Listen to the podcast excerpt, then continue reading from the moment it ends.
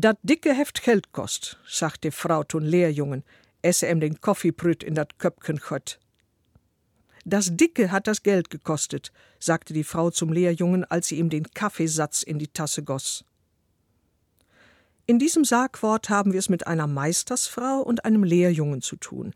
Heute sagt man nicht mehr Lehrjunge oder Lehrling, sondern Auszubildender oder Auszubildende, abgekürzt auch Azubi. Der Lehrjunge stand und steht in einem Meisterbetrieb am Ende der Rangordnung. Bei den Mahlzeiten wurde zuerst der Meister bedient, dann folgten die Gesellen und den Schluss bildete der Lehrjunge. So auch beim Kaffeetrinken wie in unserem Sargwort. Denn als er an der Reihe ist, bleibt für ihn nur noch der Kaffeesatz übrig. Mit dieser Meistersfrau hat der Junge wirklich Pech. Sie ist zu geizig, neuen Kaffee zu kochen, und außerdem muss er sich noch ihren angeblichen Trost anhören. Das Dicke, der ungenießbare Rest also, den sie ihm in die Tasse gießt, sei das teuerste gewesen. Das kann er nur als Hohn empfinden, denn mit dem Koffeebrüt kann er seinen Durst nicht stillen.